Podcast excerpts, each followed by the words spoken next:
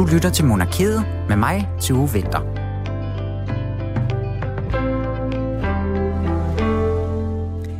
I dag der skal vi til en af mine yndlingsdiscipliner i det her royale program Monarkiet, som du lytter til.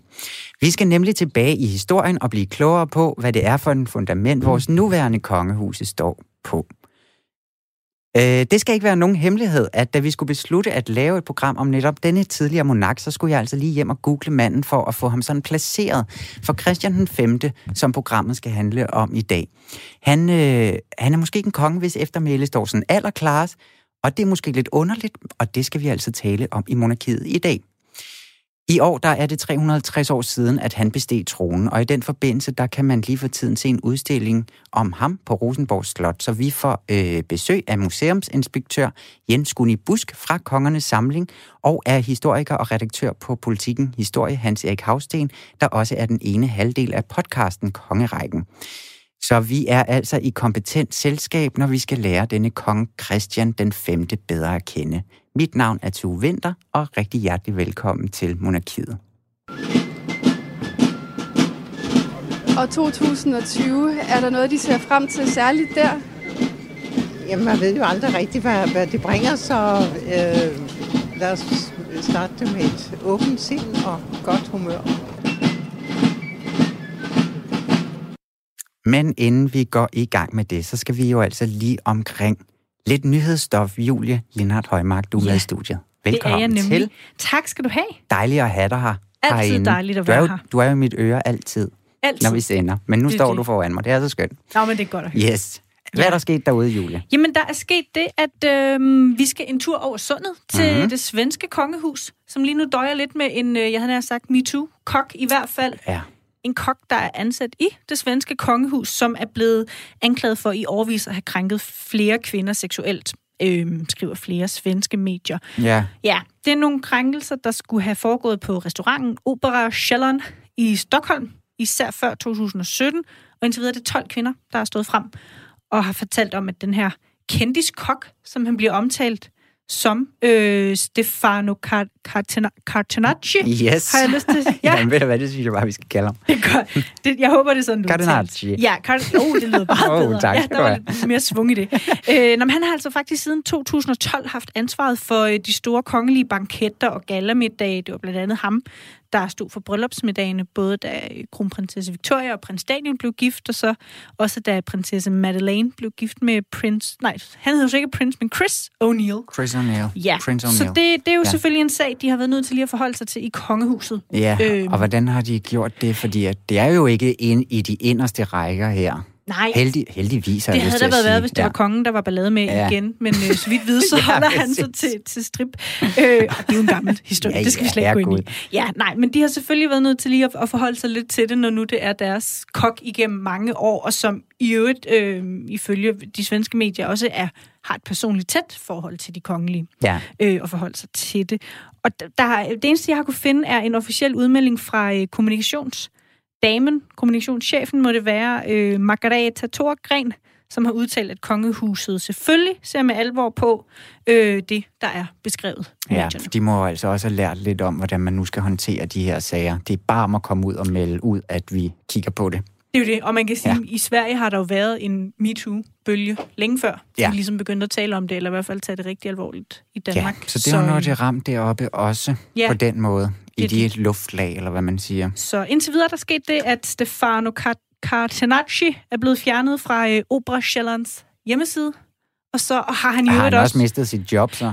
Øh, han har i hvert fald øh, øh, ja, mistet det, og han har også benægtet alle anklager, og har endda politianmeldt et svensk medie for grov bagvaskelse. Ja, Så okay. han øh, mener i hvert fald ikke, der er noget om snakken.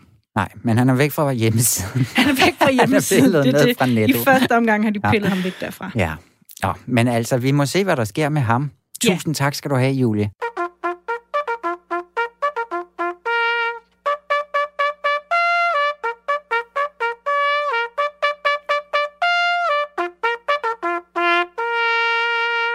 Nu skal I lære noget.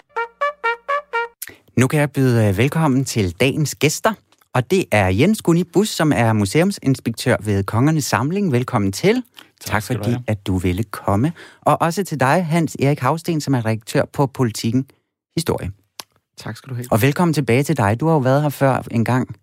I For tidernes 100, morgen. 100 år siden. Ja. ja, det var tidernes morgen. Du var med i nummer to program nemlig. Simpelthen. så det kan man gå ind og høre.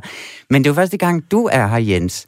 Øh, og traditionen tro i det her program, så kunne jeg rigtig godt tænke mig lige at få dig med i min vennebog. Er du klar på det?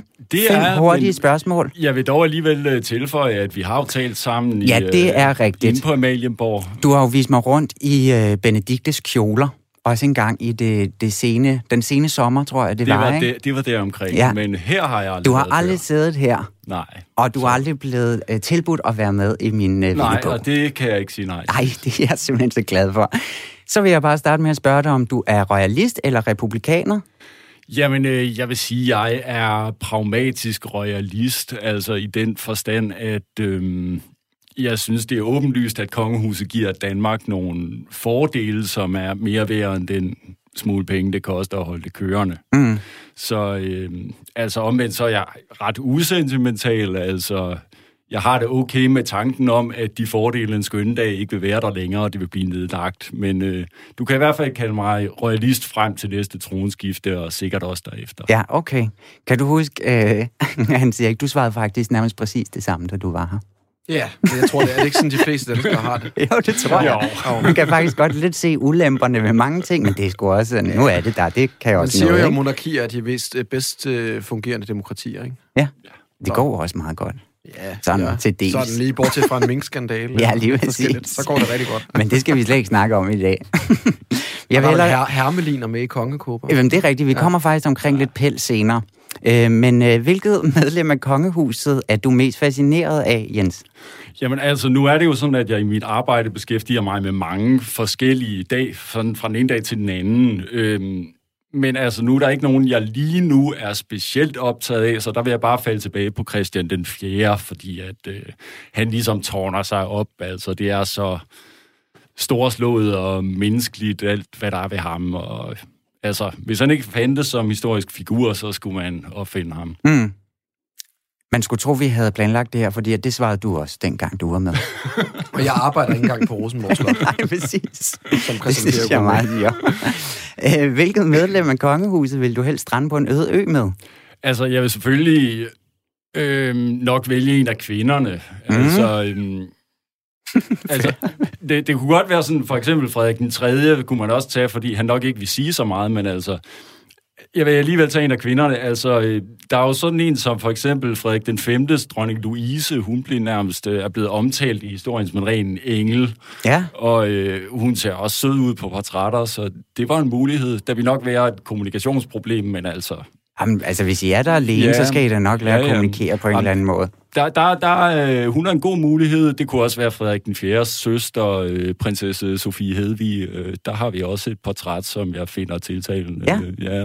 Jamen, det er, det er godt set. De fleste, de vil gerne have nogen at snakke med. Men okay. du går lidt en anden vej. Det synes jeg er meget dejligt, egentlig. Du vil gerne have prins Henrik med. Det var også lidt en anden retning. Øh, Ja, jeg tror, han vil være et meget godt selskab. det tror jeg også, han ja, vil. uden tvivl. Hvem vil du helst drikke en drink med? Øh, altså, der er jeg tilbøjelig til at sige øh, Frederik den 7. eller måske, altså Grevinde Danner kunne også være noget, ikke? Men, øh, Ja, Hvor, altså, hvorfor ja, de to? Ja, Frederik den 7. han er jo bare en type, ikke? Han er jo en, en tegning. Altså, ham, ham gad jeg godt opleve i virkeligheden. Ja. Bare se, hvordan hans kropssprog, og hvordan han gebærdede sig, jeg tror, det ville være skide sjovt. Ja, Ej, når der kom lidt, lidt alkohol indenfor ja, også Ja, måske. ja, det så ville, ville så være problemet. Jeg var bange. Vi nok være nervøs for, hvor meget han ville hælde på mig, men ja, meget du kunne huske fra aftenen. ja, ja. Ja, perfekt. Hvis du var regent, hvad vil du så gerne huskes for? Altså, det er nemt. Det, det, jeg ville selvfølgelig gerne huskes for at tilføje svenskerne et svidende krigsnederlag. Ja, sådan. Altså, fordi de fortjener det. øhm, måske genvinde Det er også lang, Skåneland og det er lang tid siden, vi har prøvet, ikke? Jo, lige Ja. ja. præcis, lige præcis. Og øhm, ja, altså, det er også et spørgsmål, om Norge skulle forbi selvstændigt, men altså... Ja, vel, det kan vi med.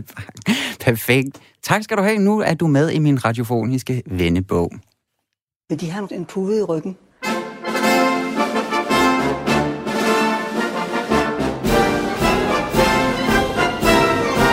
Hvis de vil, så har jeg sagtens lånt dem en pude. Og det vil jeg vældig gerne have. Øh, hvor, er blevet? hvor er mine møbler blevet? Nej.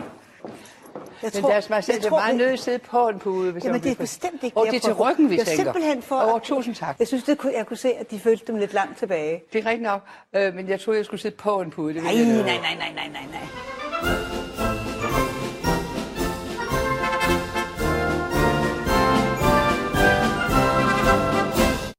Jamen, nu skal vi altså øh, til at, at runde aftens hovedperson. Det kan ikke handle kun om os hele aften.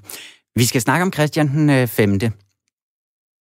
Fordi at inde hos jer, Jens, der har I jo på Rosenborg lavet en udstilling netop om ham her. Den udstilling, den har I valgt at kalde øh, Magt og Mod. Hvordan kan det være? Jamen, øh, det har vi, øh, fordi at Øh, altså at Christian den 5. er interessant i den forstand, at han øh, var en meget kropslig konge, og han øh, udsatte sig selv, gerne sig selv for personlig risiko, og øh, satte sig selv på spil fysisk på en meget udpræget måde.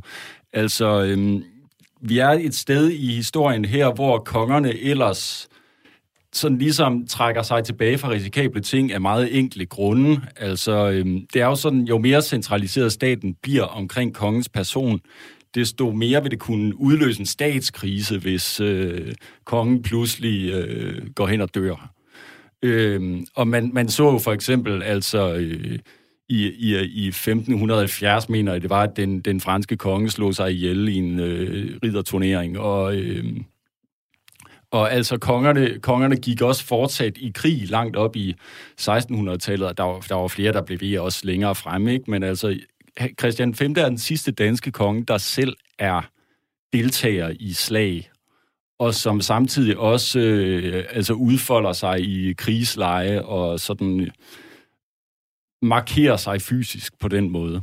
Så, så det her med, at øh, altså det her, at, at det på en måde er et ideal at være, være krigerkonge og være den her, den her konge, der går ud og tager teten og løber en kæmpe risiko, og at det samtidig er, øh, og at magten ligesom magtstrukturen ligesom efterhånden har formet sig på en måde, der gør, at det er meget problematisk at gøre det.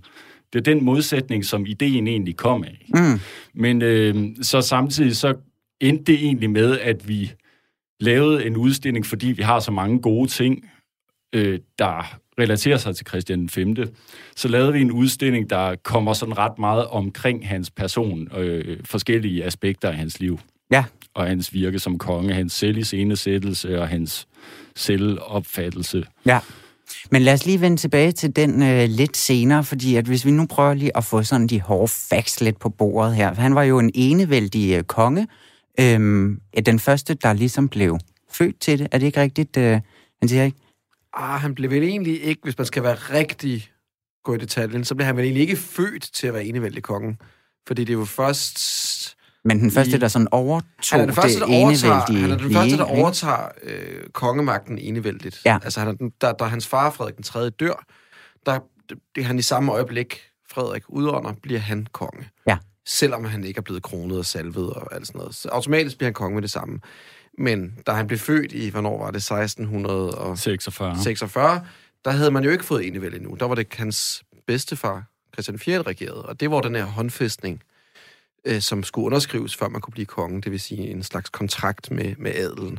Så øh, det er jo faktisk først der øh, 10 år inden øh, Christian 5 bliver konge, at man indfører enevælden. Så Okay. Men hvad er det for en slags land, han så overtager, da han bliver konge i, ja, hvad er det, 1670? ja, det er jo et land, hvor at enevælden, som sagt, er blevet indført. Det vil sige, at den her adelstand, den, den betyder ikke lige så meget, som den gjorde før. Øh, og det er også et land, hvor at kongemagten går og er rigtig nervøs for, at den her adelstand skal øh, erobre den magt tilbage, som de mistede i forbindelse med, øh, med Enevoldstraktaten i 1660, eller hvad er det, Enevolds, hvad den hedder helt øh, ordret. Øh, Der hedder Enevolds øh, regeringsakt. Nej, hvad fanden er den nu, den hedder? Ja, øh, I hvert fald den aftale, Ja. ja. hvor Enevælden bliver indført. Den blev indført der med en et fint ord på en traktat. Ja, det er simpelthen sådan en slags, det er jo lidt et slags statskup, der bliver indført, ikke? Hvor man kupper Jo, jo. adelen. Ja, Helt bestemt. ja så, den her, så det her nye, hvad, hvad er det for en rolle eller en slags magt, han har som elevældig konge på, den her, på det her tidspunkt? Det er meget udefineret, og det er nærmest noget, han selv skal finde ud af. Altså, hans far, Frederik den 3., har i meget ringe grad involveret ham i øh, statsanlæggende i årene op til. Det er sådan den evige rivaliseren mellem konge og tronfølger, tror jeg, som man også ser udspille sig der. Altså, så han ved ikke særlig meget om, hvordan han skal bære sig ad. Og øh, det betyder, at der i hans første regeringsår bliver et meget intrikat spil om magten med forskellige øh, figurer, der er inde over og øh, have meget stor indflydelse. Og, øh, Som hvem for eksempel? Eller som Jamen altså, der er parter? først en, der er først en, øh, en øh, Christoffer Gabel, der ryger ud i kulden, og dem, der ligesom umiddelbart vinder spillet, det er dels øh, Christian den 5. halvbror, som er stadholder i Norge. Han hed Ulrik Frederik Gyldenløve. Han var et eller andet otte år ældre, eller sådan noget i den stil, ikke? Og en, øh, altså en, en fyr med, med, med kromer i, altså. Og så øh, Frederik Ahlefeldt, som var stadholder i Slesvig-Holsten. Og de to vinder ligesom som de første spillede om magten. Så, siger, så, så er der en kilde, der taler om, at at det i det mindste, at, at det var sådan, at på grund af, at Gyldenløve havde en stor hang til fornøjelser, og øh, Ahlefeldt var maligt anlagt, så overlod de alt arbejdet til en lille skriver, nemlig Peter Schumacher, Hmm. som i løbet af få år så opstiger til at blive den her fuldstændig almægtige premierminister. Ja, Øh, men helt officielt, så er det kongen, der har hele... Altså sidder på magten, men så har han alle de her medspillere med, der sidder og trækker i trådene. Er det sådan, det sådan skal forstå hans magt? På en måde, men altså, det er et kæmpe dilemma, fordi at altså, kongen har formelt hele magten. Men øh, altså i praksis, så er der jo grænser for, hvor meget han selv kan bestemme. Mm. Altså, der er kun så og så mange timer på et døgn, og han skal jo uddelegere det på en eller anden måde. Og det skal han gøre uden at undergrave sin egen autoritet, men så han stadigvæk har tøjlerne. Ja. Og det var han ikke rigtig, havde han meget dårlige forudsætninger for at holde styr på det her. Og der skete så det i de første år, at tøjlerne fuldstændig blev overladt til en meget mere begavet person, end han selv var. Ja, som det var ham her, Schumacher. Men skal vi- ja. Ja, som så blev til Griffenfeldt. Ja, fordi at, hvad er han for en type, ham her, Griffenfeldt? Han, øh, det er jo en værre historie med ham. Jamen, han er sådan lidt et symbol på, øh, på de nye tider, på en måde, fordi han tilhører ikke den gamle adel, øh, som de, de her store adelslægter, som i, i, i første halvdel af 1600-tallet jo havde bestemt sammen med kongen. Han tilhører borgerstanden, det vil sige, at han er, at han er en borgersøn. Øh, den her stand, som øh, jo især Holland, den her handelsrepublik, hvor at borgerne tjener store summer ind til deres stat, øh, men de har ikke de her fine navne og titler, øh, som de gamle adelsfamilier. Så der Schumacher, han bliver jo oplært, og så i kraft af sin dygtighed, det er jo måske et af de tidspunkter, hvor at man faktisk ser, at folk for første gang for alvor får mulighed for at arbejde sig op i et hierarki. Det gør Schumacher så, fordi han er så øh, kapabel og intelligent. Og han skriver også, altså kongeloven, øh, den her, øh, at- jeg ved ikke, er det ikke rigtigt, hvis det er den eneste enevældige grundlov i verden, ikke? Altså i Frankrig, som jo Det er er, rigtigt, ja. Jo. Frankrig, som er, hvad kan man sige, enevoldslandet øh, par excellence, det har faktisk ikke denne her øh, grundlov, som man får i Danmark. Mm. Så Jeg det- får, lyst, jeg får lyst til lige at, bruge, lige at rise op, hvad, hvad, hvad der står i, bare med meget få ord, ord, hvad der står i kongeloven. Altså, Der er sådan en fin, det er, øh, det fin, er, fin øh, udgave inde på Rosenborg, ved jeg. Ja, jamen, det er der. Men altså, altså loven består jo simpelthen i, at øhm, al- altså, altså kongen, kongen står over alle love, undtagen den lov, der stiller ham over alle love. Ja, altså han det er, er det, kryptisk. undskyld. Altså, han er altså ansvarlig over for Gud, ikke? At det, Ja, det, det, og det, vil, Ja, ja. det vil sige ikke andre. Ja. Men igen, som du siger, i praksis bliver det jo lidt vanskeligere, øh, når man så rent faktisk skal til at regere et land. Ja, fordi at når han så regerer det her land, altså hvis vi skal sådan prøve at lige sådan skyde ned nogle forskellige steder, hvad, hvad, hvad, hvad har han så sådan bedrevet? Øh, at, Altså, som skal jeg, nogle, eller øh, du? du får lov at Øh, starte. det, altså, jeg tænker, at det nok mest blivende må vel være danske lov, ikke?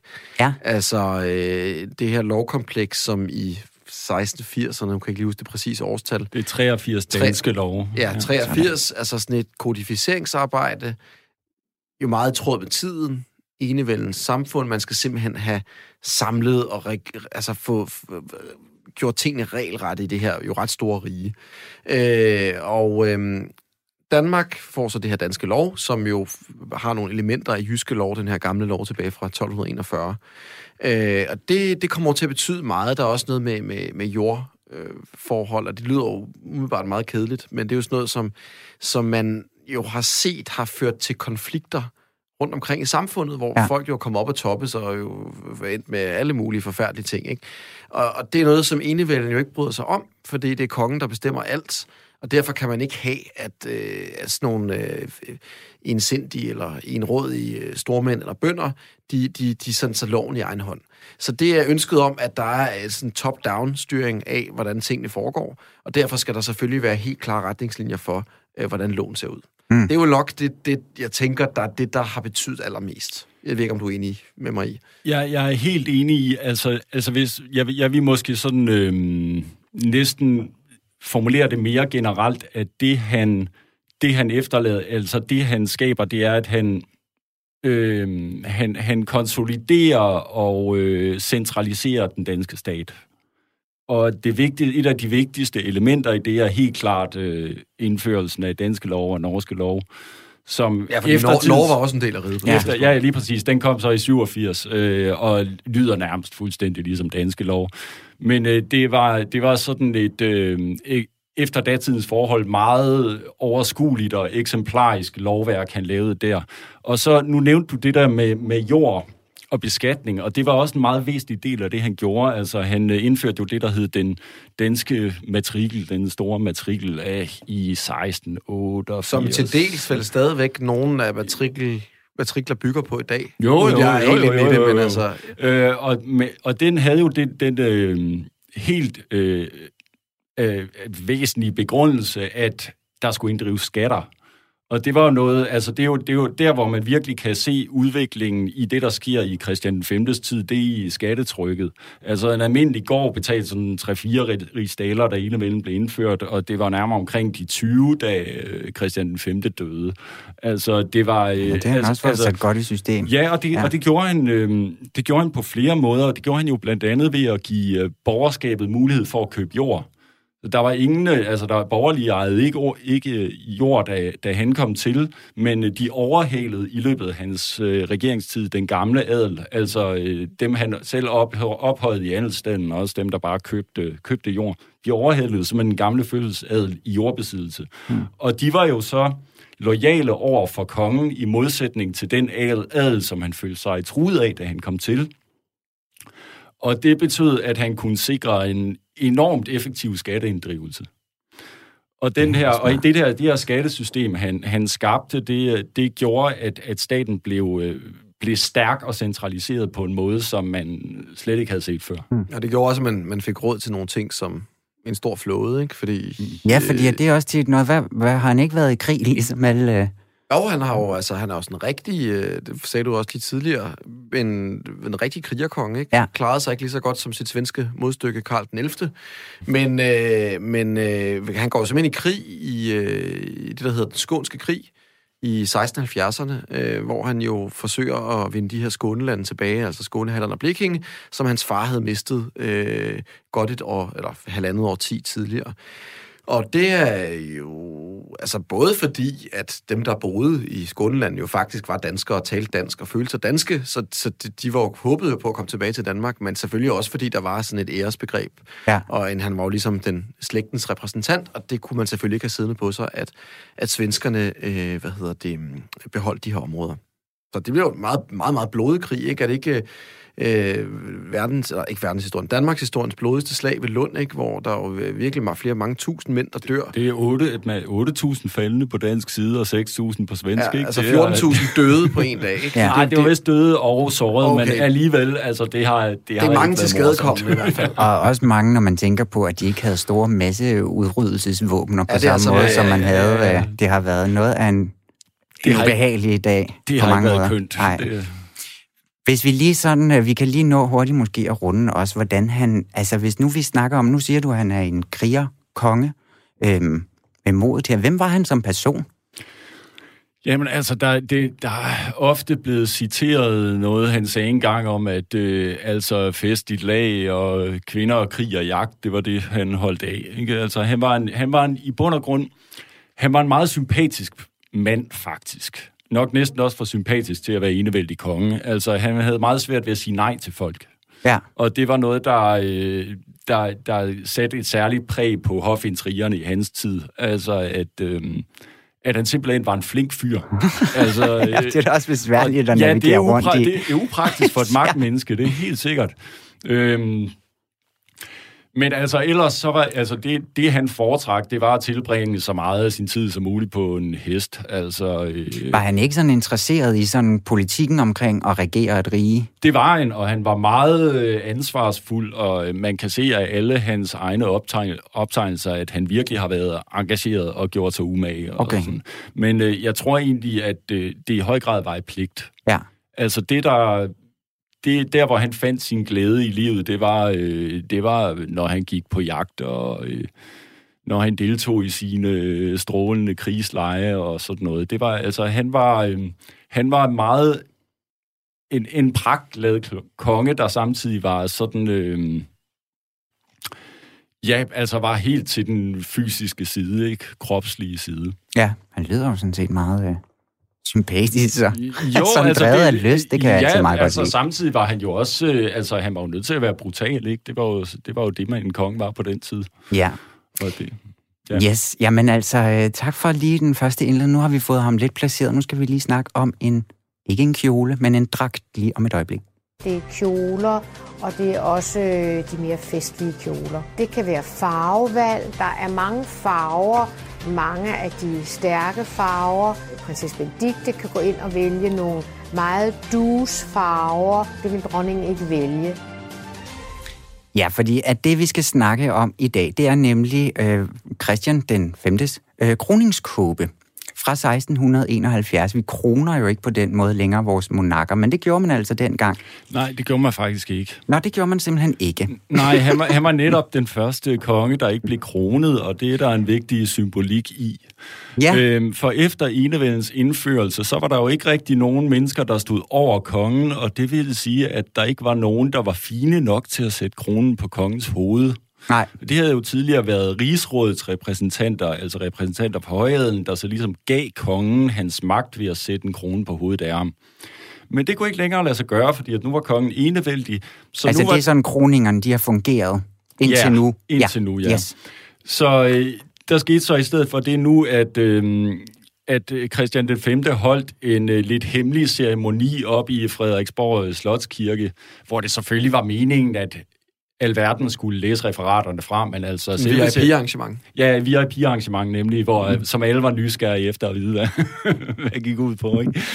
øh, hvor, hvor han så lod sig selve, det vil sige, at det var en bekræftelse af hans gudfry, gudsfrygt og en slags øh, velsignelse øh, af hans kongegærning, altså... Øh, som var helt religiøst baseret. Ja, som at den stamte fra Gud. Eller, ja, altså, ja, han var præcis, valgt. Ikke? Ja. Det, det har tidligere været en del af kroningen, at, øh, at, at kongen fik en salve påsmurt øh, håndled og pande og bryst ja. som øh, led i kroningen, og nu blev det det, der var det egentlige ritual. Ja, fordi at, at sådan, ja. en, øh, sådan en, en kåbe her, en salvingskåbe, jeg har taget et billede med af den her, ikke?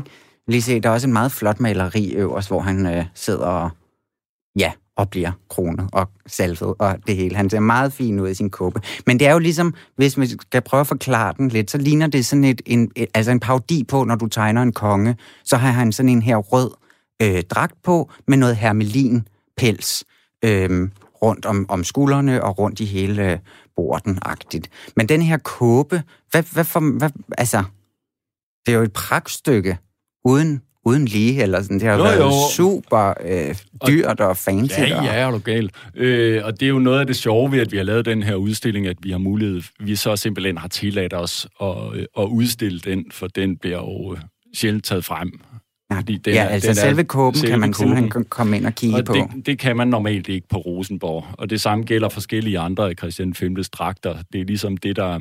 Altså, ud over selve udstillingens designet og øh, måden, det udfoldes på, så, så, er det, det, så er det det, der er det særlige ved den udstilling, vi har lavet. Ja. Og man må nok sige, at Kroningskåben er det mest spektakulære. Ja.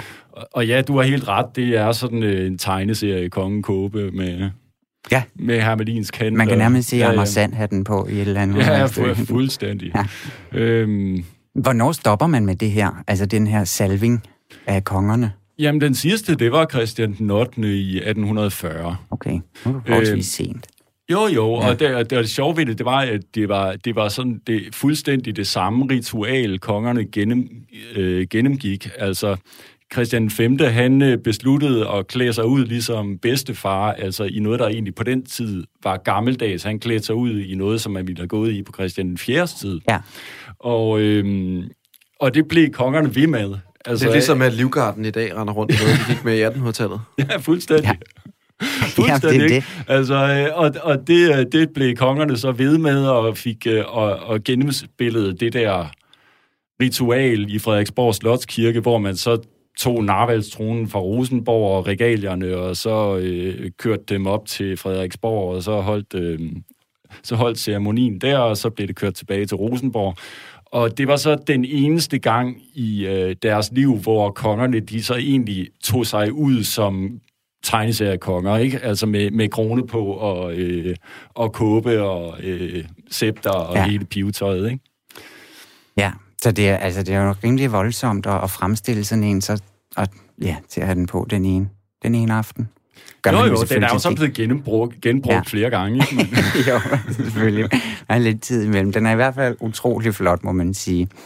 Ja, og det er vel også det, det hele handler om, sådan et monarki. Altså nu siger du også det der med, at Livgarden li- også ligner noget for gamle dage. ikke? Det er jo bare om at rive tilbage i gamle traditioner, ikke tilbage til bedstefar og få et look derfra, og så man bliver ved med sådan, og på en eller anden måde... Jo, men vel også sådan hele tiden så også at vise, altså både tradition, men jo også at vise, at man kan forny sig. Det er vel sådan set, at det ikke lidt, det, det skal kunne sådan lidt svær øvelse. Fordi man ikke bare kan nøjes med at være... Ja, man skal øh, vel sådan balancere lidt ja, mellem de det, to, det, ikke? Ja, og det er så meget den der Netflix-serie The Crown jo viser, ikke? Ja. At det hele tiden er lidt et skridt, eller et, et ben i hver lejr, fordi ellers så øh, bliver folk utilfredse. Ja, og det kan vi jo altså ikke have. Men tusind tak, så fik vi også lige snakket om en kåbe. I dag er en meget spændende dag, så jeg er sikker på, at de kan forstå, at jeg er en lille smule nervøs.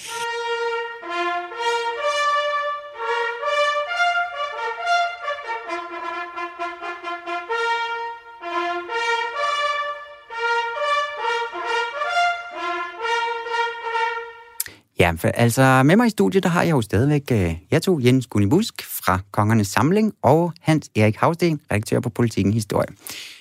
Vi skal stadigvæk snakke Christian den 5., og nu skal vi måske snakke lidt om, øh, hvad han efterlod. Hvordan så Danmark ud efter øh, øh, hans død? Hvad var det for et Danmark, han efterlod, ja? Ja, altså det var i hvert fald et land, der ikke havde formået at, at få de der skånelande tilbage. Øh, fordi den krig i, øh, i det skånske krig, han forsøgte at, at, at vinde mod Sverige, det, det slog fejl. Egentlig ikke, fordi at Danmark tabte krigen militært.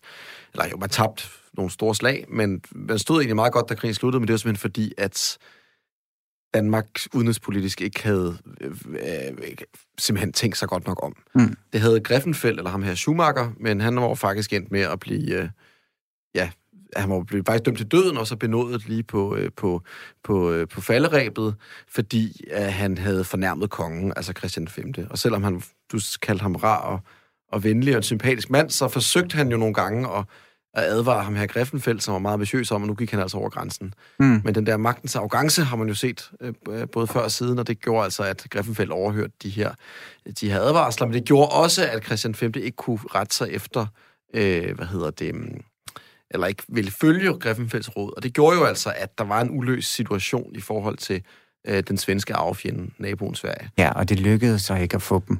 Nej, og det gjorde det jo aldrig nogensinde. Nej. Selvom der kom en krig lige efter, at, øh, at øh, hvad hedder det, Christian V døde, den store nordiske krig, der, der lykkedes det heller ikke. Så, så det, man kan sige, den sidste reelle mulighed, som Danmark havde for at vende de her områder tilbage, den forspildte Christian V, formentlig fordi han ikke har været sådan mest lysende talent udenrigspolitisk. Ja. Ja, ja altså, altså øhm, man kan sige, altså det var jo sådan på den tid, at, øh, at europæisk øh, krigspolitik var kompliceret. Ikke? Altså, øh, der var, havde formet sig i 70'erne de her to kæmpe alliancesystemer, hvor det ene var Frankrig i alliance med Sverige og Hannover, og så det andet, det var Nederlandene og Kejseren og Spanien og, og Braunschweig og hvad fanden det var. Ikke? Øhm, hvor Danmark de så sluttede sig til sidstnævnte, mens Griffenfeldt han ville i den franske retning. Og, så var øh, Ludvig, Ludvig den 14. Ludvig den solkongen, 14., den store præcis, enevældige kongens Frankrig. Ja, hvad Som alles, var- altså, den alle så op til, ikke sandt? Lige netop. Ja. Også Indbegre- indbegrebet af en konge stadigvæk i dag. Ja, ja, ikke? ja. ja. Ja, og, og det var jo også øh, Christian V's store forbillede. Øh, Christian V havde som 16-årig været dernede ved hoffet og havde lavet sig inspirere til alt muligt, som han indførte, da han var konge. Havde han ikke, er det, jeg husker jeg forkert, var det noget, han havde fået lov til simpelthen at hjælpe Ludvig den øh, 14. i natskjorten? Øh, ved, ved, ved, det skal nok passe, ja. ja. ved de der se coucher og se lever, altså den her simpelthen en, et, et, et ritual, når, når, når Ludvig den 14. han skulle i seng, og han skulle stå op, så, så var der simpelthen altså måske op mod 50-100 tilskuere inden. Og så var det altså en meget fin ære at få lov til at give kongen natskjorten på. Ja, ja, sådan, øh, ja, lige præcis. Altså, det, man, man var kongedagen lang den Ja, gang, Ja, det ikke? kan Altså, jeg lige love for. Det siger noget om, det siger noget om hvor, sådan, hvor, hvor anderledes en verden det har været. Ja. De har levet ting at give øh, altså, dronning Margrethe natkjolen på, ikke? Det kunne da være meget sjovt Den- en den- enkelt gang. altså, altså i, i, øh, i, i vist nærmest flere hundrede år, der var den fornemmeste britiske titel Groom of the Stool, det vil sige den, der tørrede kongen i røven. Ja. Ja. Ja, så det er det udtryk måske. så, ja. Ja, nej, men altså, hvis nu vi lige vender, nu vender vi lige tilbage til hans eftermæle, Ja, ja, ikke, ja. ikke at latrinære historie. Men altså, jeg har også øh, opsnappet, at han var en af de første, eller var den første, der havde de her officielle øh, elskerinder, eller havde åbenlyse elskerinder.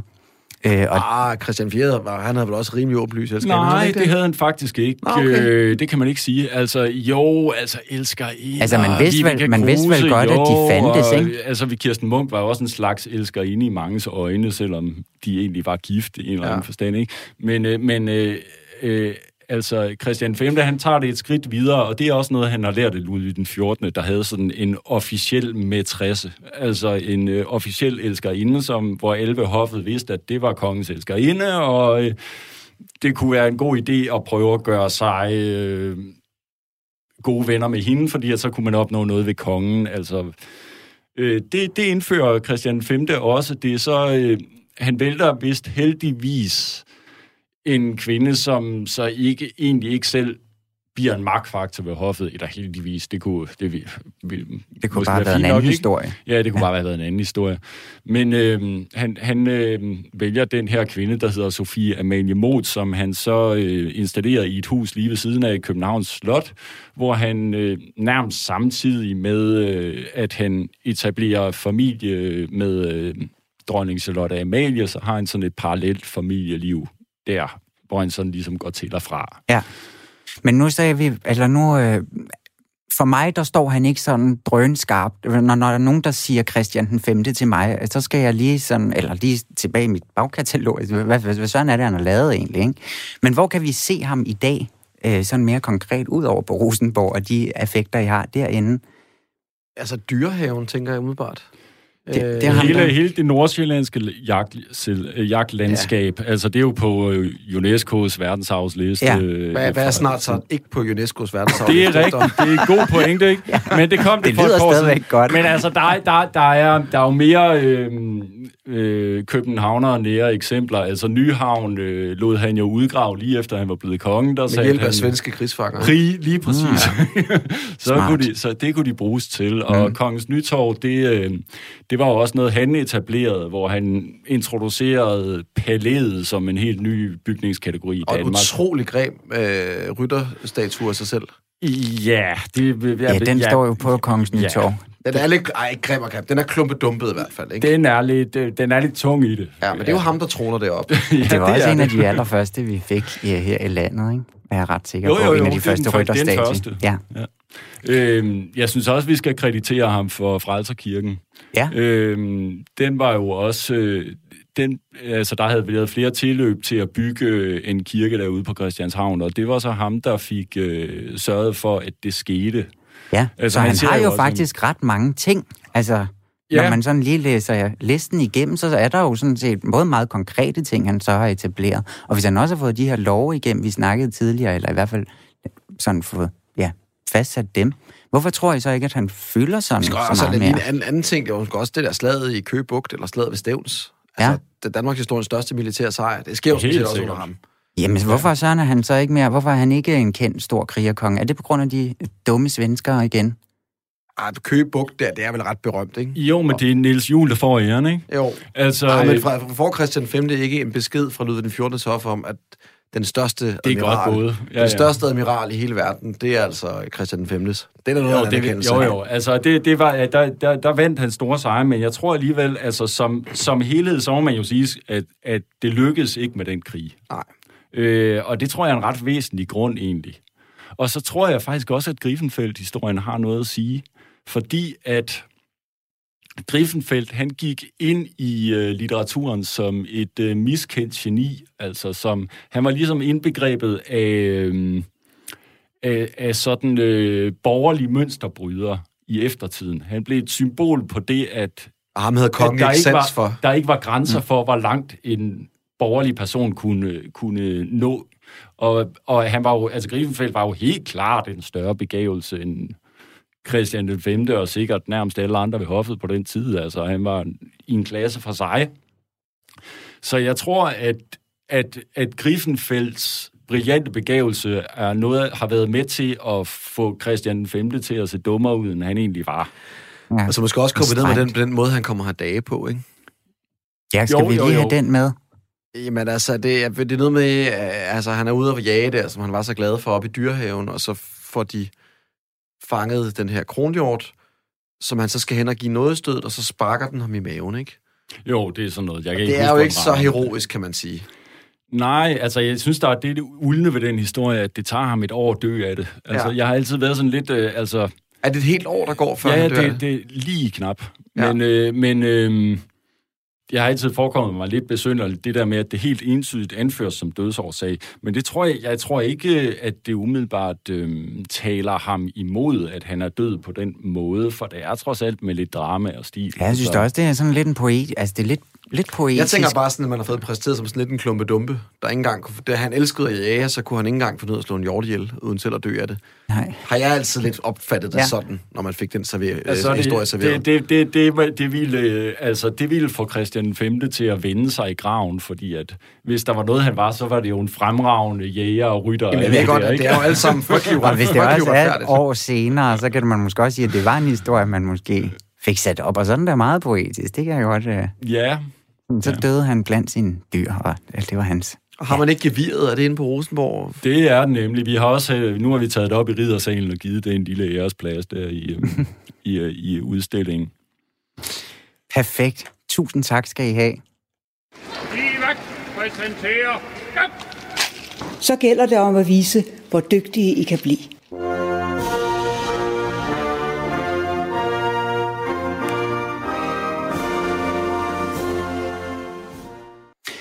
Ja, så kom vi altså godt omkring øh, Christian den 5. Og nu tager vi lige tilbage til nutiden og de mere, ja, mere nulevende, meget mere nulevende øh, konger og dronninger rundt omkring i Europa især. Fordi at jeg har været en tur i Billedbladet, og jeg har lavet en lille quiz ud af den. Og det kan jo godt lide at slutte det her program lidt af på, især når vi har været- haft sådan en historietime. Så er I klar på det og lære lidt om øh, nutiden? Det bliver op ad bakke. nu må vi se, hvad der sker, ikke? Det er jo ikke så lang tid siden, at kronprinsparet de, øh, havde deres priser her, men dem, dem rundede vi utrolig meget sidste uge, hvor vi lavede et helt program om dem. Så dem snakker vi ikke så meget om i år, men det fyldte meget i, i år, i, i dag. Øh, det fyldte meget i billedbladet. Men Joachim og Marie, de er altså også, de er simpelthen kommet til Danmark. Det er første gang efter øh, Joachims blodprop her i, øh, i sommer. De har blandt andet været på Schackenborg, og på Schackenborg, der skulle der i år være et kæmpe juleudstilling på slottet med de kongelige og deres jul. Den er så blevet aflyst, og øh, det er den blevet efter, at det her blad er gået i trykken. Men i billedbladet, der kan man altså læse, at de søgte nogle folk til at hjælpe med det her julemarked. Hvad manglede de af hjælp?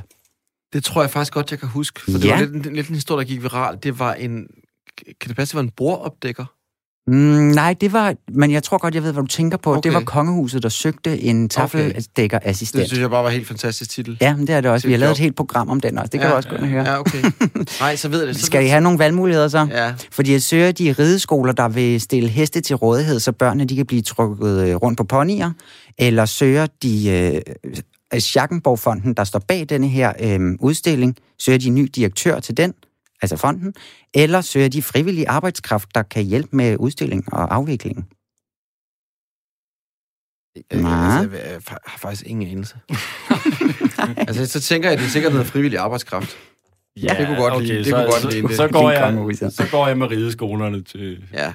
Hvad siger vi? Ved du hvad, så er der simpelthen et point øh, til dig. Ja, det er typisk, det er meget op i tid, det der med, med, med gratis arbejdskraft. Jamen, det er simpelthen Selv så smart. Kan, ikke- og de er nok heller ikke det mest socialdemokratiske institution. Og så dog. Nej, men de kan godt lide, de kan godt lide frivillig arbejdshjælp. Det, kan, det, det tror jeg altså. Ja, jamen, vi det- tager næste spørgsmål. Er I klar? Fordi at, som vi ved, så har det, er det heller ikke så lang tid siden, det har været Halloween. Den svenske prinsesse Mette Lane, hun delte et billede af hele familien udklædt. Hun selv var Catwoman. Så var hendes søn i noget militæragtigt, og den ene datter i, som en eller anden figur, jeg ikke kender, men den er helt sikkert kendt for børn. Den yngste datter, Adrienne på to og et halvt, hvad var hun klædt ud som? Var hun klædt ud som øh, Donald Trump? Var hun klædt ud som en coronabakterie? Eller var hun øh, klædt ud som prinsesse? Coronabakterie. Mm. Og så siger jeg Donald Trump. Det kan ikke have været prinsesse, det er simpelthen for kedeligt. Der er ingen point. Hun havde, prinsessen havde klædt sig ud som en prinsesse. Ja, okay. Er det ikke sødt? Man kan jo ikke klæde sig ud med sig selv, Christa Lavn. Er det ikke, er det ikke regel nummer et? Jamen, den havde hun altså ikke fanget. Hun var kun to og en halv. Det er typisk sådan mangel på svensk opfindsomhed, ikke? Jo, hun havde måske klædt sig ud som en rigtig prins. Ja, og det havde hun lidt, fordi at hun var meget blå i det, så jeg tror, hun var sådan hen i den her frostfigur. Elsa. Mm. Okay, Men yes. øh, ja. Sidste spørgsmål. Er I klar på det? Der er ikke, det går ikke så godt med de point. Ja, nu prøver vi det ikke Hvad her. står- hvad er nu tager stillingen? vi, Hvad er stillingen? Jamen, du har et point. Ja.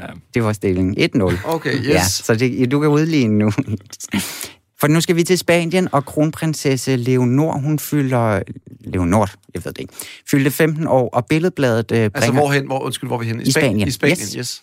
Hun er kronprinsesse. Fyldt 15 år, lige så gammel som vores egen her. Altså, ja. Og Mary, Christian. hun er da ikke fem. Oh, nej. Præcis. Vi springer lige en generation længere ned. Nå, men de bringer et lille bitte portræt af hende her. Tidligere i år, der blev kronprinsessen så spurgt om, øh, hvad hun gerne ville lave, når hun blev ældre. Og hvad svarede hun på det spørgsmål? Ville hun være sygeplejerske for Læger Uden Grænser?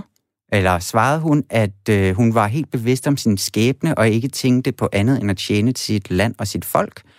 Eller noget, hun slet ikke at svare, fordi hendes mor, øh, dronningen, hun brød ind og svarede, det handler kun om, hvad hun skal, ikke hvad hun har lyst til.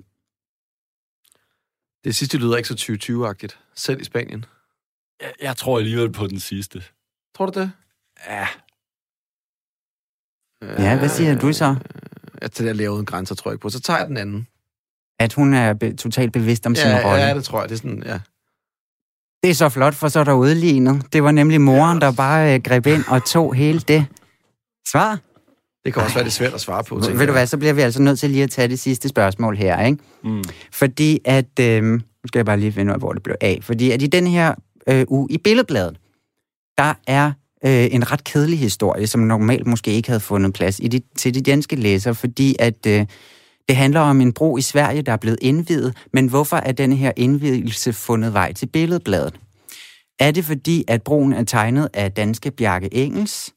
Øh, er det fordi, at der var tre generationer med til den her indvielse, altså både kong Carl Gustav, Victoria og hendes otteårige datter Estelle? Eller var det fordi, at kong Carl Gustav han faldt og måtte øh, forlade begivenheden med en forvredet ankel? Han er så uheldig, den konge, ikke? Det er, det er sikkert, fordi han er faldet og slået sig. Okay, så tager, jeg, så tager jeg den med de tre generationer. Det er en flot slutspurt, du lavede der, Jens, fordi Ej, der at det er nemlig helt der. korrekt. Ej, og så endte vi altså. altså simpelthen på to point til dig og en til Er dig. jeg gået glip? Er, er der ikke sådan en trøstepræmie eller et eller andet? Er du blevet klogere? Ja, okay, er det, det er altså, det, det er sådan Det det pædagogiske svar. ja, det ved jeg ikke. Tusind tak, fordi at I vil komme begge to. Vi kan måske lige huske at sige, at øh, Jens, inde på Rosenborg, der kan man jo se den her udstilling stadigvæk, og det kan man ind til øh, til den 28. februar næste år? Nej, det kan man faktisk ikke, men nu er det jo, at jeg skulle kunne huske, hvornår den lukker. Øh, det er omkring udgangen af året, men hold lige øje med hjemmesiden, fordi at den flytter til Koldinghus. Ah. Eftersom vi overtager Koldinghus på kongernes samling. Yes, jamen altså, så har man også noget at glæde sig til, hvis man er på øh, Kolding-egnen. Men tusind tak, fordi at I vil komme begge to. Til dig, Jens Gunni Busk, og til dig, Hans Erik Havsting. Det har været så spændende. Tak, fordi I vil komme. Programmet blev produceret af Rakkerpark Productions.